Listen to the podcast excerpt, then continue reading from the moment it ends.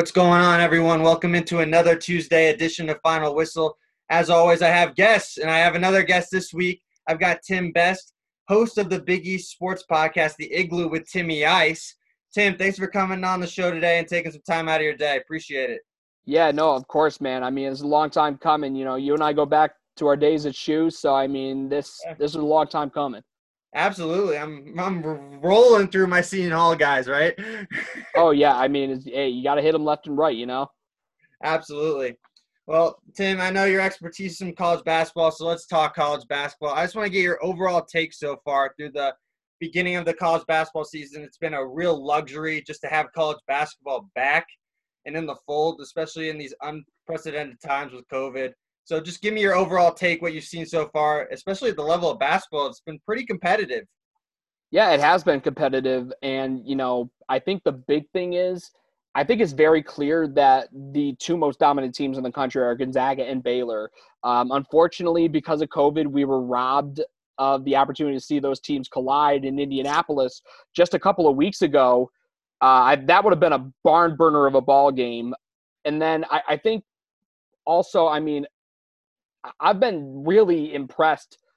Uh, even though Iowa, yes, they have the best player in the country, they've proven to be one of the best teams in the country.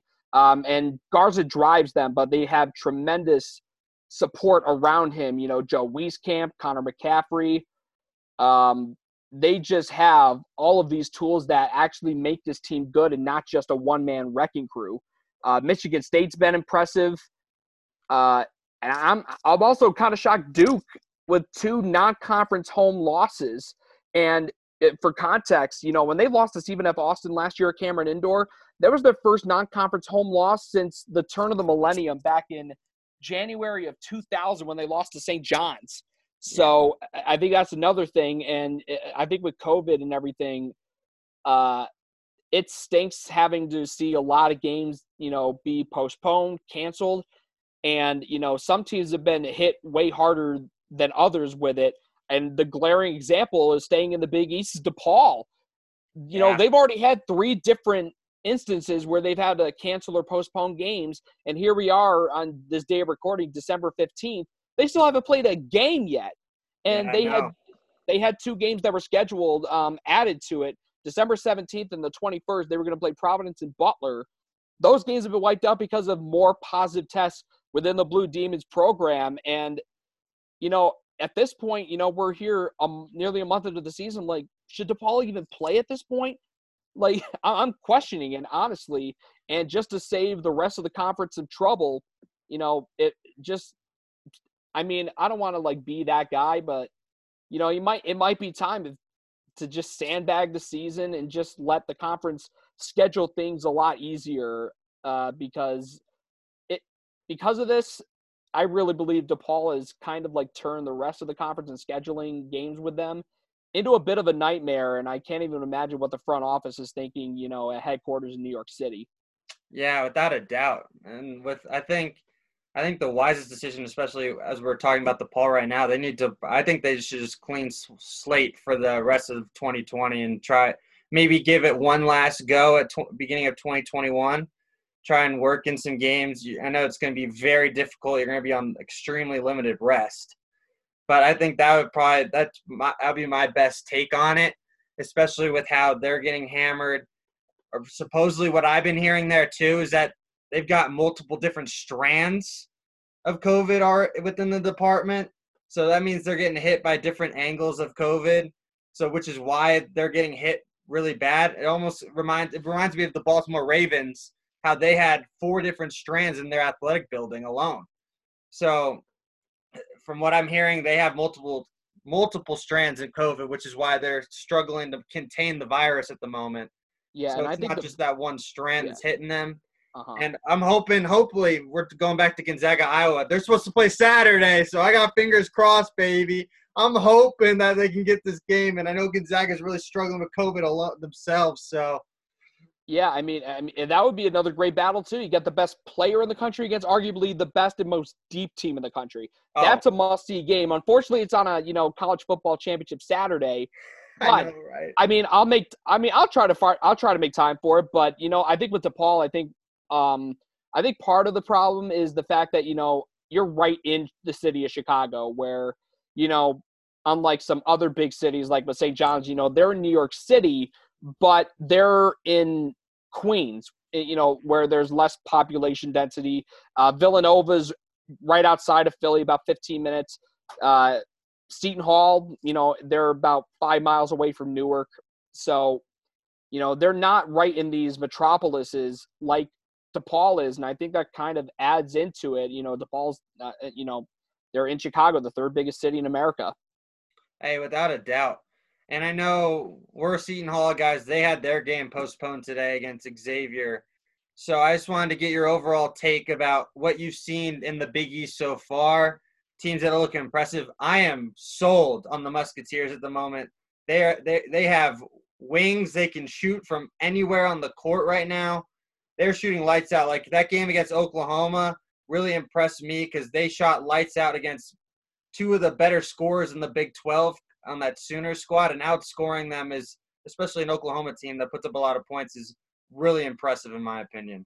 Yeah, I think Xavier has been a pleasant surprise. You know, when I was putting out my power rankings, you know, right ahead of Big East Media Day back in late October, I had Xavier pretty low. I had them at number nine, and I was questioning, you know, how good can Xavier be without like a legitimate point guard? Because the last four years, even though he was way off his game last year, they had one in Quentin Goodin. I mean, this is a guy people forget. He was a freshman as the starting point guard of a team that made the Elite Eight. And and he had to do it replacing a tremendous talent, Edmund Sumner, who tore his ACL, you know, in late January that year. So he had to start the last, you know, I believe 10 games in the regular season. And then all uh, I believe all seven postseason games on top of that, and that was he got thrown in the fire as a freshman. So obviously that's a big loss. So how you know how they made up for that? Paul Scruggs has turned into the point guard for this team, and he's been a tremendous distributor. He's beginning to shoot the ball really well now. Zach Freemantle has, I think, he's really shown why he was given the title of team captain along with Scruggs as a sophomore because of the promise he has and just the on-court leadership that he has shown. He's led by example through his strong play. You know, he's starting to shoot the ball well. He's a tremendous rebounder at six nine, and he he knows how to score inside and out. Uh, I think also you get the supplemental rebounding help from Jason Carter, which has helped. Um, Nate Johnson has been huge for them uh, shooting the ball, and I think the additions, uh, getting uh, the waiver from Adam Kunkel has provided them some depth, and then of course getting Colby Jones and C.J. Wilcher out of quarantine, getting just getting that depth has helped them immensely. And you know, I really believe, like you said, this seven and zero oh record that they got, it really is no fluke, and I really believe they have that tournament potential. You know, um, obviously that remains to be seen because you know we have yet to see them play a conference game. They were supposed to play this past Saturday at Providence, and then of course tonight against Seton Hall. And then I think Villanova is the top dog after what I saw from Creighton last night. I really thought Creighton would be neck and neck based on how they played so far out of conference. I thought I was really convinced after the loss they had at Kansas that they would be right up there with Villanova. But that loss to Marquette, I think that kind of shot me down a little bit. I'm like, okay, Villanova is the best team in this conference. And the reason why is because, yeah, that loss to Virginia Tech, not that good, but they made up for it with that big win at Texas as part of the Big Big East Big 12 battle. I think they have another chance to prove themselves again uh, this Saturday in a bit of a Saturday night showdown at the Garden, a Holiday Hoops Classic matchup against Virginia. Uh, this was a marquee matchup um, heading into the season. Virginia has dipped down, I believe, to number 17 in the country, while Villanova stayed in the top 10. Uh, really intrigued by that matchup. It's going to be a good one, and it'll be really weird to see Sam Hauser facing a, a Big East team, but now from a different side uh, with the Hoos. Um, and then disappointments. St. John's has kind of surprised me a little bit. You know, they looked fine against Seton Hall, but they had multiple opportunities to beat Georgetown on Sunday. And against a team like that, you're supposed to close out, and they just didn't. So that's got me worried. Okay, if they can't close out a game like that, they're not convincing me because before the season started, I had them as like a last four in type of team. they have the tournament talent. It's just a matter of putting it together. And it reminds me of 2018 because look at all the talent they had on that 2018 squad with Shamorie Ponds, who turned into a star. You had Marvin Clark as a and Justin Simon transferring in that proved to be solid additions. And then you had Tariq Owens, who turned into a monster at Texas Tech. And for some reason, they didn't put it all together. They had a solid start, but they lost their first 11 conference games. And, you know, I can't help but get that vibe from their early start. And it doesn't help that they get Creighton now at Carnesecca on Thursday. So I think that would be the biggest disappointment so far. And then, you know, looking up and down the line, you know, Providence after a disappointment down in Asheville, the Maui Invitational, I think they have started to, you know, rise up again after, you know, getting some solid wins. You know, they won at TCU. Um, and then obviously we got to talk about Marquette because, you know, as bad as Creighton looked in the second half, Marquette has been hit or miss, if you will, but the two losses that they've had, not bad losses. Oklahoma State has proven to be a solid team. UCLA, after that early loss to San Diego State, I think they're solid too. I think they're going to be up there as one of the best in Pac 12. And then, of course, they have that signature win against Wisconsin. And I think that in the win at Creighton has proven that this team can be up there as one of the top five teams in the conference. They have the talent to make the tournament, and they're proving that they they are moving on without you know their all-time leading scorer Marcus Howard. So, uh, and then UConn, uh, you know, once they get back in action, of course we can't go without talking about the new guys in town, the Huskies. You know they're undefeated for a reason. You know they have good wins against USC. They were going to play NC State before they had positive tests. But, uh, you know, they have opportunities to win some big games coming up. You know, they get Creighton on Sunday at home. And that's good. Uh, that's a tremendous opponent that they got for their very first conference game. Uh, if they can win that one, I think they're going to prove like, okay, this team is a legitimate tourney, uh, tourney team, and Danny Hurley's got these guys back to the level of UConn basketball that we grew so used to seeing, you know, at the beginning of this century. Yeah, absolutely. And I think I think UConn making the the switch over from the AAC to back to the Big East is really been a huge uplift, for, not just for their team, but I think for the conference as well, and especially with them on the on a positive trend right now. They're trending upward. They're showing they're showcasing. I think that they have the ability to be a top three team in the conference already this year, especially with the ability of their of being able to shoot. They have, and I think people are sleeping on how good their defense actually is. They play both ends and they play tough. They've got that. They they're resonating with that old school Big East mentality of when those when we the, te- the conference was massive, but those teams used to be resonate. You knew UConn is that you were going to play physically tough and you were going to get a beating for 40 minutes. You were going to be in a absolute brawl. So I think that's a huge thing that's resonated with them. For Marquette, I think for them it's just trying to figure out what games to get up for and what games to come down for because I feel like they resonated with the Wisconsin when they were coming off of the Oklahoma State loss. Speaking of Oklahoma State, Cade Cunningham is going to be an absolute superstar and and this year and then moving forward he's i think he's already put himself as the clear number one pick for the uh, next year's draft, and let alone transitioning um, and then going across the country. I feel like that was a trap game, the UCLA game. UCLA had not been impressive yet this year, and then go a little bit of a trap coming off of the Wisconsin high, and then bouncing back, playing a Creighton team. Marcus Zegarowski has not been impressive for me. I know we talked about this earlier that he hasn't really resonated with you so far this season, t- living up to that uh, potential Big East Player of the Year, being the preseason Player of the Year candidate, and also trying to. I feel like for Creighton, you cannot have Mitch Ballock as your number one scorer. I know Mitch Ballock is a absolute sharpshooter, mm-hmm. but he, I, I still don't see enough in his game to show enough mid range or anything else to be a I see him as a catch and shoot guy. So I don't know. That's just for me personally on Creighton, and as well as trans as well as saying about St. John's. This is the same issue. I'll let you hold on. This the same issue is I'm getting with St. John's is every year. They have all the athleticism all over the floor, but they cannot figure out how to put it together into a system. That's what I'm keep continue to see from St. John's.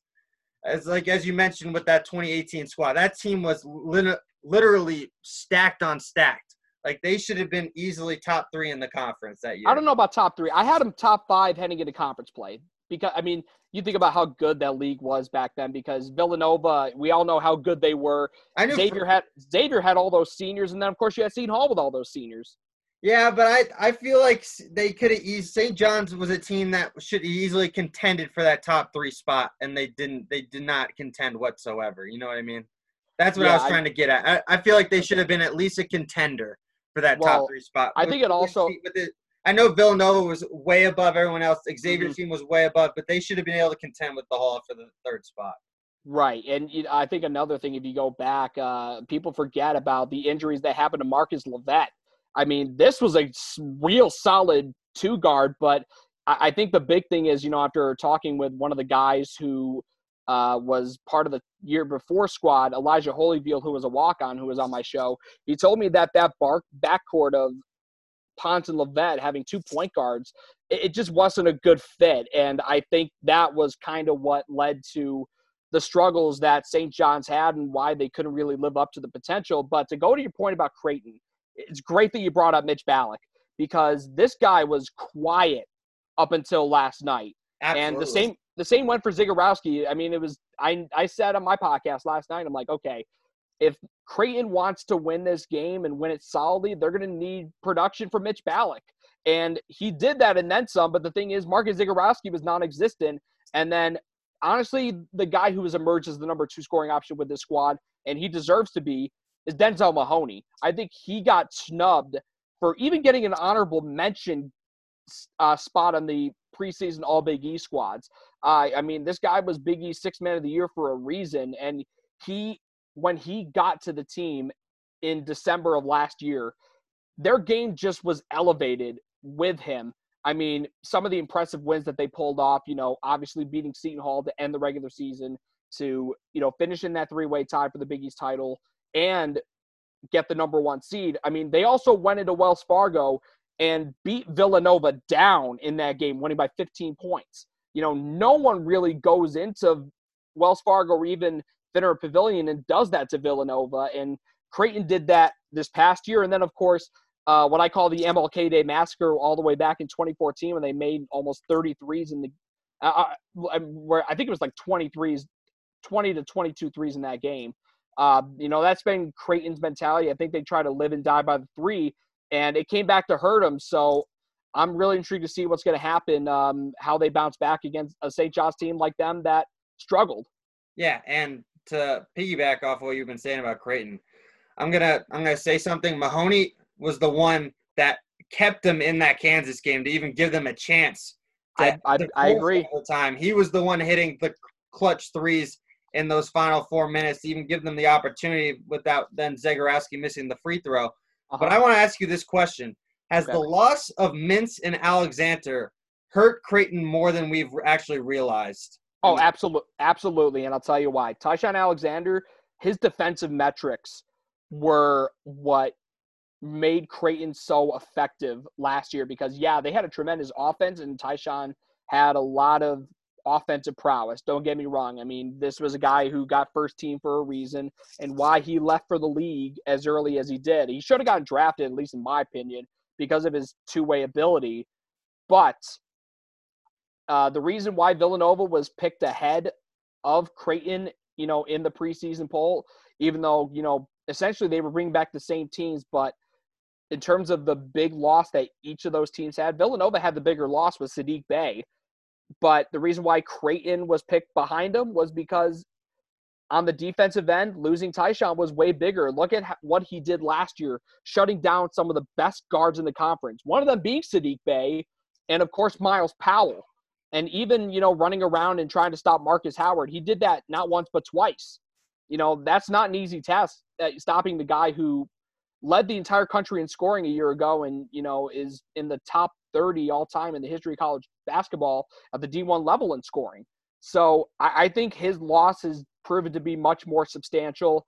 Uh, the the loss of Mintz, not so much because uh, he was hurt all of last year, and look what they were able to do. So I think the loss of Alexander has has been very very crucial to this team, and you know I think if, if you're Creighton, that's got to be on the back of your mind. You got to be thinking, okay, how in the world are we going to you know replace that uh, defensive ability uh, because we can't do it with just one guy. It has to be by committee now. Yeah, but uh, in my opinion, I feel like if even if Davion Mintz didn't transfer out to Kentucky, that he would have been able to kind of f- not be Ty-Shon Alexander on the defensive end, but he could have been able to kind of like help Zegarowski and take some of that weight off of him in that backcourt. I feel like that was one of that's one of the issues that I'm seeing is that he's he's got too much of a right now he's got too much he's got too much of weight on his shoulders, and I feel like that's kind of hurting him because they think now that he's been ascended to hey you're the guy. I don't think I don't think he is the guy. What do you think? Yeah, I mean he's proven that. I think he's kind of succumbing to that pressure, and uh, I think it showed in that loss against Kansas when he had an opportunity to tie the game. Yeah, he made the first two free throws on those three shots, but he clanked the last one and, you know, he handled the pressure on the first two, but, you know, that pressure just builds, you know, with each shot. And listen, man, you know, they call me Timmy Ice for a reason. You know, you got to have ice water in your veins. And, you know, he, he didn't have it for all three shots. And I think you know, it's he's going to have to do a lot in order for him to get back in the conversation for Big East Player of the Year because you know a, a team I haven't even touched on yet is Seton Hall, my our alma mater. Uh, we haven't even I talked about. I wanted to save our Hall to, for the end, you know. yeah, um, but I, you know, as far as I'm concerned, you know, based on the way that he's played, you know, doing literally everything, I think it's Mamu. I think the way that he's played, I mean, he's had two 30 point games already this year. Yeah. Uh, granted, team success hasn't come quite yet, but if we're just talking about individual stats, I mean, this guy is a stat sheet stuffer. Triple S. That's what that's what Mamu has done. And, you know, we've seen, you know, this team can only go as far as he does. And he's actually taken on that, you know, the guy of moniker. He's he's taken that in stride, uh, kind of the way Myles Powell did, you know, after the core four left. Yeah. Well, let's transition. Let's talk Hall for a little bit then. We're already on it, so let's talk about our Pirates. What do you what do you see from them so far? They've been extremely inconsistent. They have one great game, then they have a flub. All right, and then I got to bring this up because I want to get your take on this Penn State game. Because I, from what I watched, I watched that game from start to finish. I watched Penn State blow that game in regulation. I saw Seton Hall win it in overtime, but I saw Penn State lose it. I didn't see Seton Hall really win it in regulation because Penn State was taking ill-advised shots early in the shot clock in those final two minutes. Like horrible shot selection. Like, I mean, all credit for the Hall. I'm a big Hall guy. You know that. We we're mm-hmm. both big Hall guys, but like from just give me your take from like from that Penn State game, what you're seeing from Seton Hall at the moment, because like Penn State really should have won that game relatively handily, mm-hmm. especially mm-hmm. going down that stretch run and before overtime. Yeah, I mean, of course, we got to address the elephant in the room, which was blowing that huge lead. And I think what it boils down to, you know, if they had that consistent, you know, superstar on their team, I mean, Grant, not a national superstar, but he was their guy for not just last year, but the year before that and the year before that. Lamar Stevens was a huge difference maker and, you know, without him, you know, you see a, a difference in that Penn State squad. But I think more than anything, seeing Seton Hall's resilience, you know, instead of just waving the white flag like they had the previous two games against Rhode Island and then Oregon, uh, they actually brought the toughness this time. You know, going down as many as 19 to actually come back and win that game.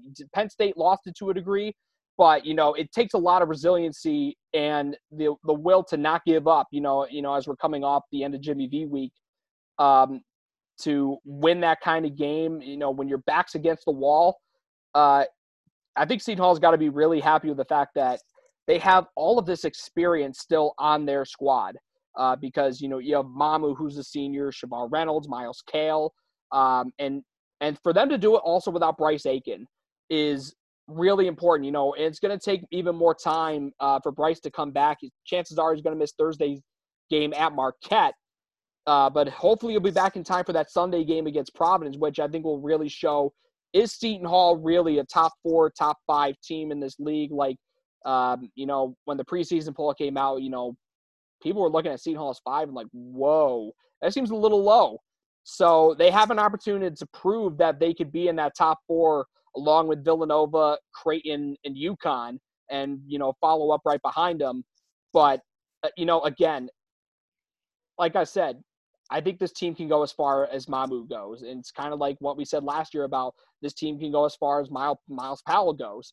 You know, so uh, when you have a guy like him who does a little bit of everything. You know, that's literally a coach's best friend. I guarantee you, like compared to where he was freshman year, I I can't even imagine how proud Ke- Kevin Willard is of how much he's developed, and I, I think credit his the rest of his coaching staff, specifically my guy G Money Grant Billmeier, uh, for developing him as this big man who not in, I mean, we know what he can do from the outside and, you know, bringing up the ball as a bit of a point forward, but you know, I think that first year when he was there learning how to rebound under Angel Delgado has proved to be huge. Because, I mean, look at some of his rebounding numbers over the past few games and uh, even in his career. I mean, uh, if you remember uh, senior day back in 2019 when he was a sophomore against Villanova, he had, I think he had, I think he had 18 rebounds in that game.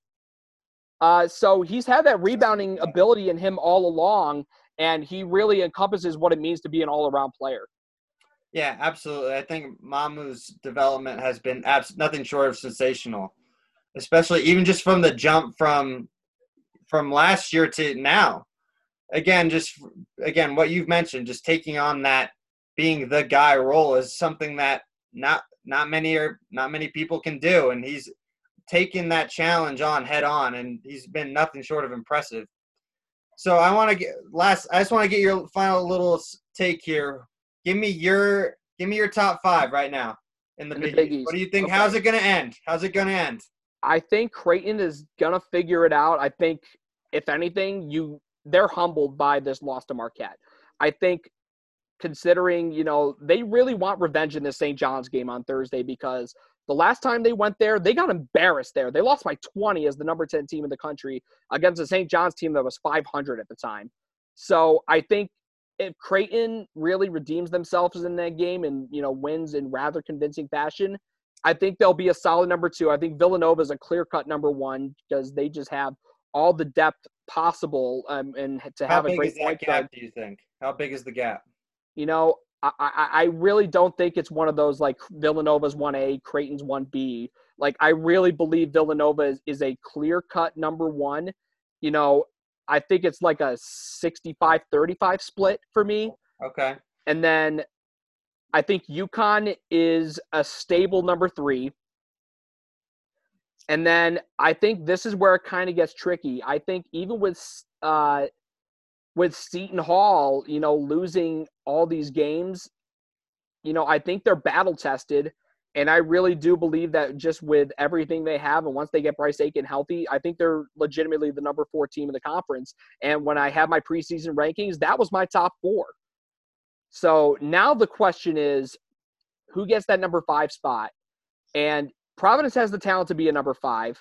Haven't quite played like it, though. You have Marquette, who has signature wins. Xavier, who is undefeated, but they have you know been somewhat inconsistent because they've lost they've had some close games against teams they really should have beaten down pretty good. Uh, i mean the three that come to mind bradley toledo eastern kentucky.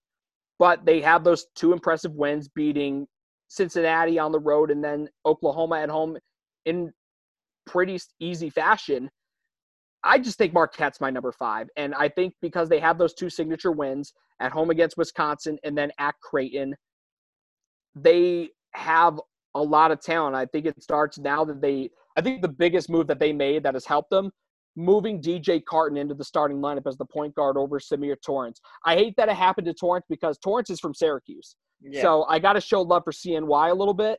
But overall, Carton's the more talented player. He has the experience playing at a Power Five program like Ohio State, and I, I love his story because he stepped away from Ohio State to attend to mental health issues. Um, you know, that's something that's you know serious to me. So I totally get it and respect him for doing that and making the right move to you know get him in a better position uh, from a mental health standpoint, getting closer uh, to his hometown of Bettendorf, Iowa. I don't think is really that far from there to Milwaukee, where he is now. Uh, Koby McEwen is a big shot maker. He's he proved that last year and even this year, and they found ways to make up for the loss of Markus Howard and even Sacar Anim to an extent. Uh, even Brendan Bailey. Um, they found new talent to you know make up for that. Dawson Garcia has been impressive. You know he was preseason freshman of the year for a reason.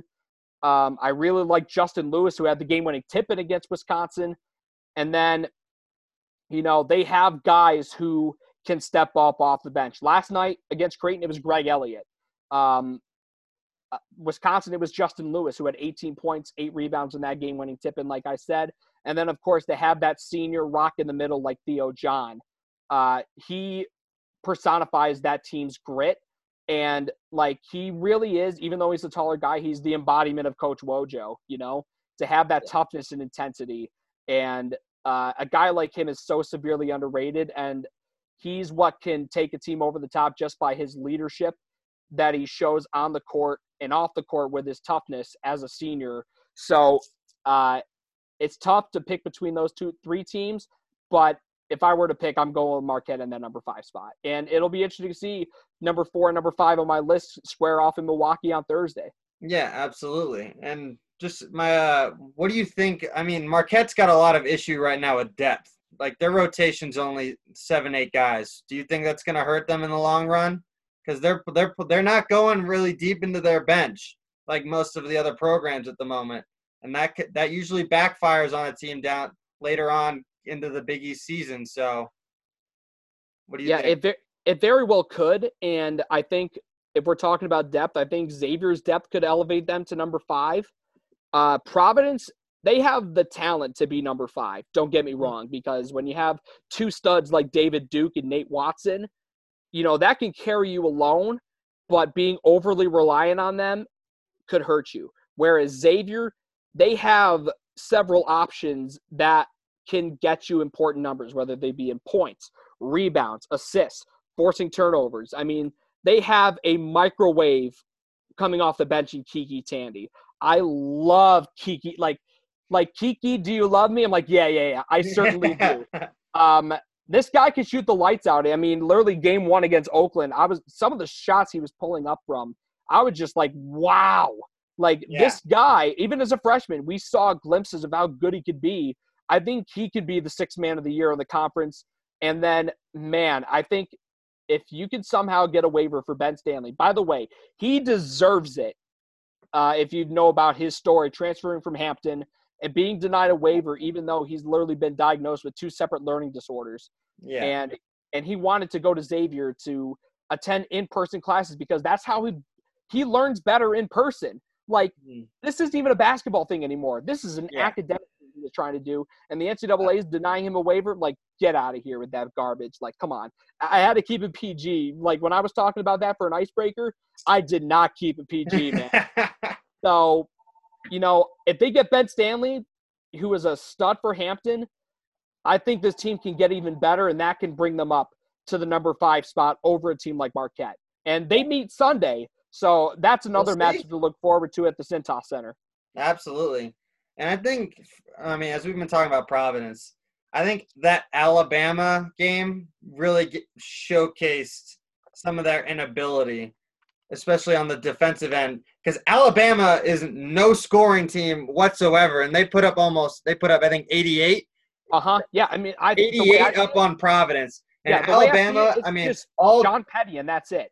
Yeah, and yeah, and they got what doesn't they have Quinerly there now at uh-huh. Alabama, but like he's not he hasn't really been there as a scorer, but like so I mean. I don't know. I don't know about Providence. I really don't because yeah, I think they I mean, just have showcased too much inconsistency right now at the moment. I do like, for me, I like your top three is the way it is. I agree, completely agree there.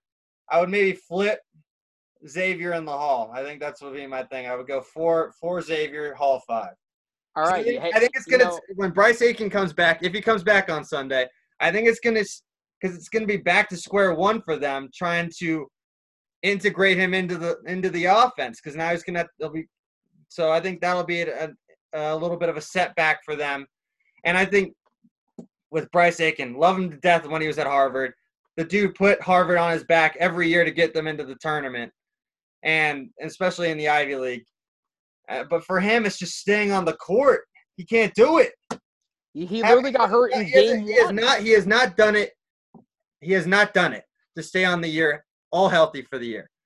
Yeah, and I think the only time he did it was his junior year in 2019, where he, you know, I think he averaged like 23 a game or something like that. I mean, it, it- you know, that's something to be impressed by. But uh, talking about Providence, you know, you know, they didn't look good against Bama. Texas smacked them, and then they barely got by Davidson. Like, you know, I don't know if this is just a theme for Providence where they kind of falter early in non-conference play and then just figure it out late. But and then and then in Big East play, they just figure it out. Look at where they were last year after February 12th. You know, they just lost to St. John's. They were 13 and 12 overall, 500 in conference at six and six, and then they rattle off six in a row. Like, are we going to see that again? Or like, I, don't know. I just don't think they have the ability to do it because back then they had Luwane Pipkins was a bad man Yeah, during those last six games. I think that was a big loss because Jared Bynum is not Luwane Pipkins at all. So, you know, I, I really think the fact that I think with Duke and Watson, two tremendous players, but I think they're too reliant on them, and I think that's going to come back to hurt them. So other guys are going to have to step up. Uh, Noah Horchler, who I don't know why Ed Cooley is as infatuated with him as much as he is. Um, I think Greg Gantt's a better power forward. Uh, AJ Reeves has to up his offensive production because we know what he can do shooting the three ball. And then they're going to have to get other production. You know, uh, Brycen Goodine, that's one name I could think of, is Syracuse transfer. I've seen him. Um, you know, he came home to New England after transfer transferring from SU. But I, think the Friars, uh, it's it's just a recurring theme where they just kind of struggle out of conference and they just find their niche in conference. Uh, but again, that remains to be seen, and we're going to find out if they really are going to do that again. And they're literally going to open up with that tough game Sunday at the Hall. without a doubt. Um, Tim, I want to thank you for taking the time out of your day today to come on and join the Final Whistle podcast. Please go check him out. He's got some great stuff on his Big East podcast, The Igloo with Timmy Ice. Remember, he's got ice in his veins. You got to go, check him out. He's got ice. Um, but thank you for coming on, taking the time out of your day. It's going to be a great Big East season moving forward. yeah, pray to God that uh, you know we don't have any more COVID issues. Um, the only thing I will say before I go, you know, I briefly talked about Georgetown. I think, uh, considering how much DePaul might show some rust, I think Ge- Georgetown might jump them because Jahvon Blair has been a re- revelation. Uh, Jamorko Pickett can be really good in spots. Same with Qudus Wahab. Um, but you know, I gotta wait to see DePaul because we had they were literally going to play at Iowa State. They were there and ready to go, and then boom, positive COVID test. So now we got to wait all the way until December 23rd, two days before Christmas, before we see them play uh, against UConn. So a um, lot of time to wait. But for now, you know, I think it's fair. Like Georgetown actually won a game against a team that wasn't trash because St. John's is good. Uh, St. John should have won the game, but hey, uh, you know, give credit where credit's due. Patrick Ewing is a guys won, and for now, uh, DePaul because you haven't played a game. You know that gets that gets you at the bottom, and I mean that's literally where they've been every year in the Big East, pretty much. So, um, I mean that's that's the one thing I got to touch on. And uh, last, uh, of course, like you said, I know you plugged it. Uh, just make sure to check out uh, my podcast, The Igloo. Uh, it's on mainly Anchor, but Apple Podcasts as well. Uh, I got a lot of great content, um, a lot of great former player interviews, and uh, I just put out a new episode last night ahead of last night's game between Marquette and Creighton. Uh, so uh, be sure to check that out. And I usually try to put out episodes every Monday and Friday. So again, um, be on the lookout uh, for, um, on those days for uh, new episodes. I, I promise they're good. So again, just make sure to check it out whenever you got time. I'm a listener. Don't worry. They're good. It's good stuff, guys. It really is. So again, go check out his stuff. Again, t- thank you for taking the time. That's another edition of Final Whistle, everybody. Look out for me on Friday for my next episode as well. Have a great day, everyone.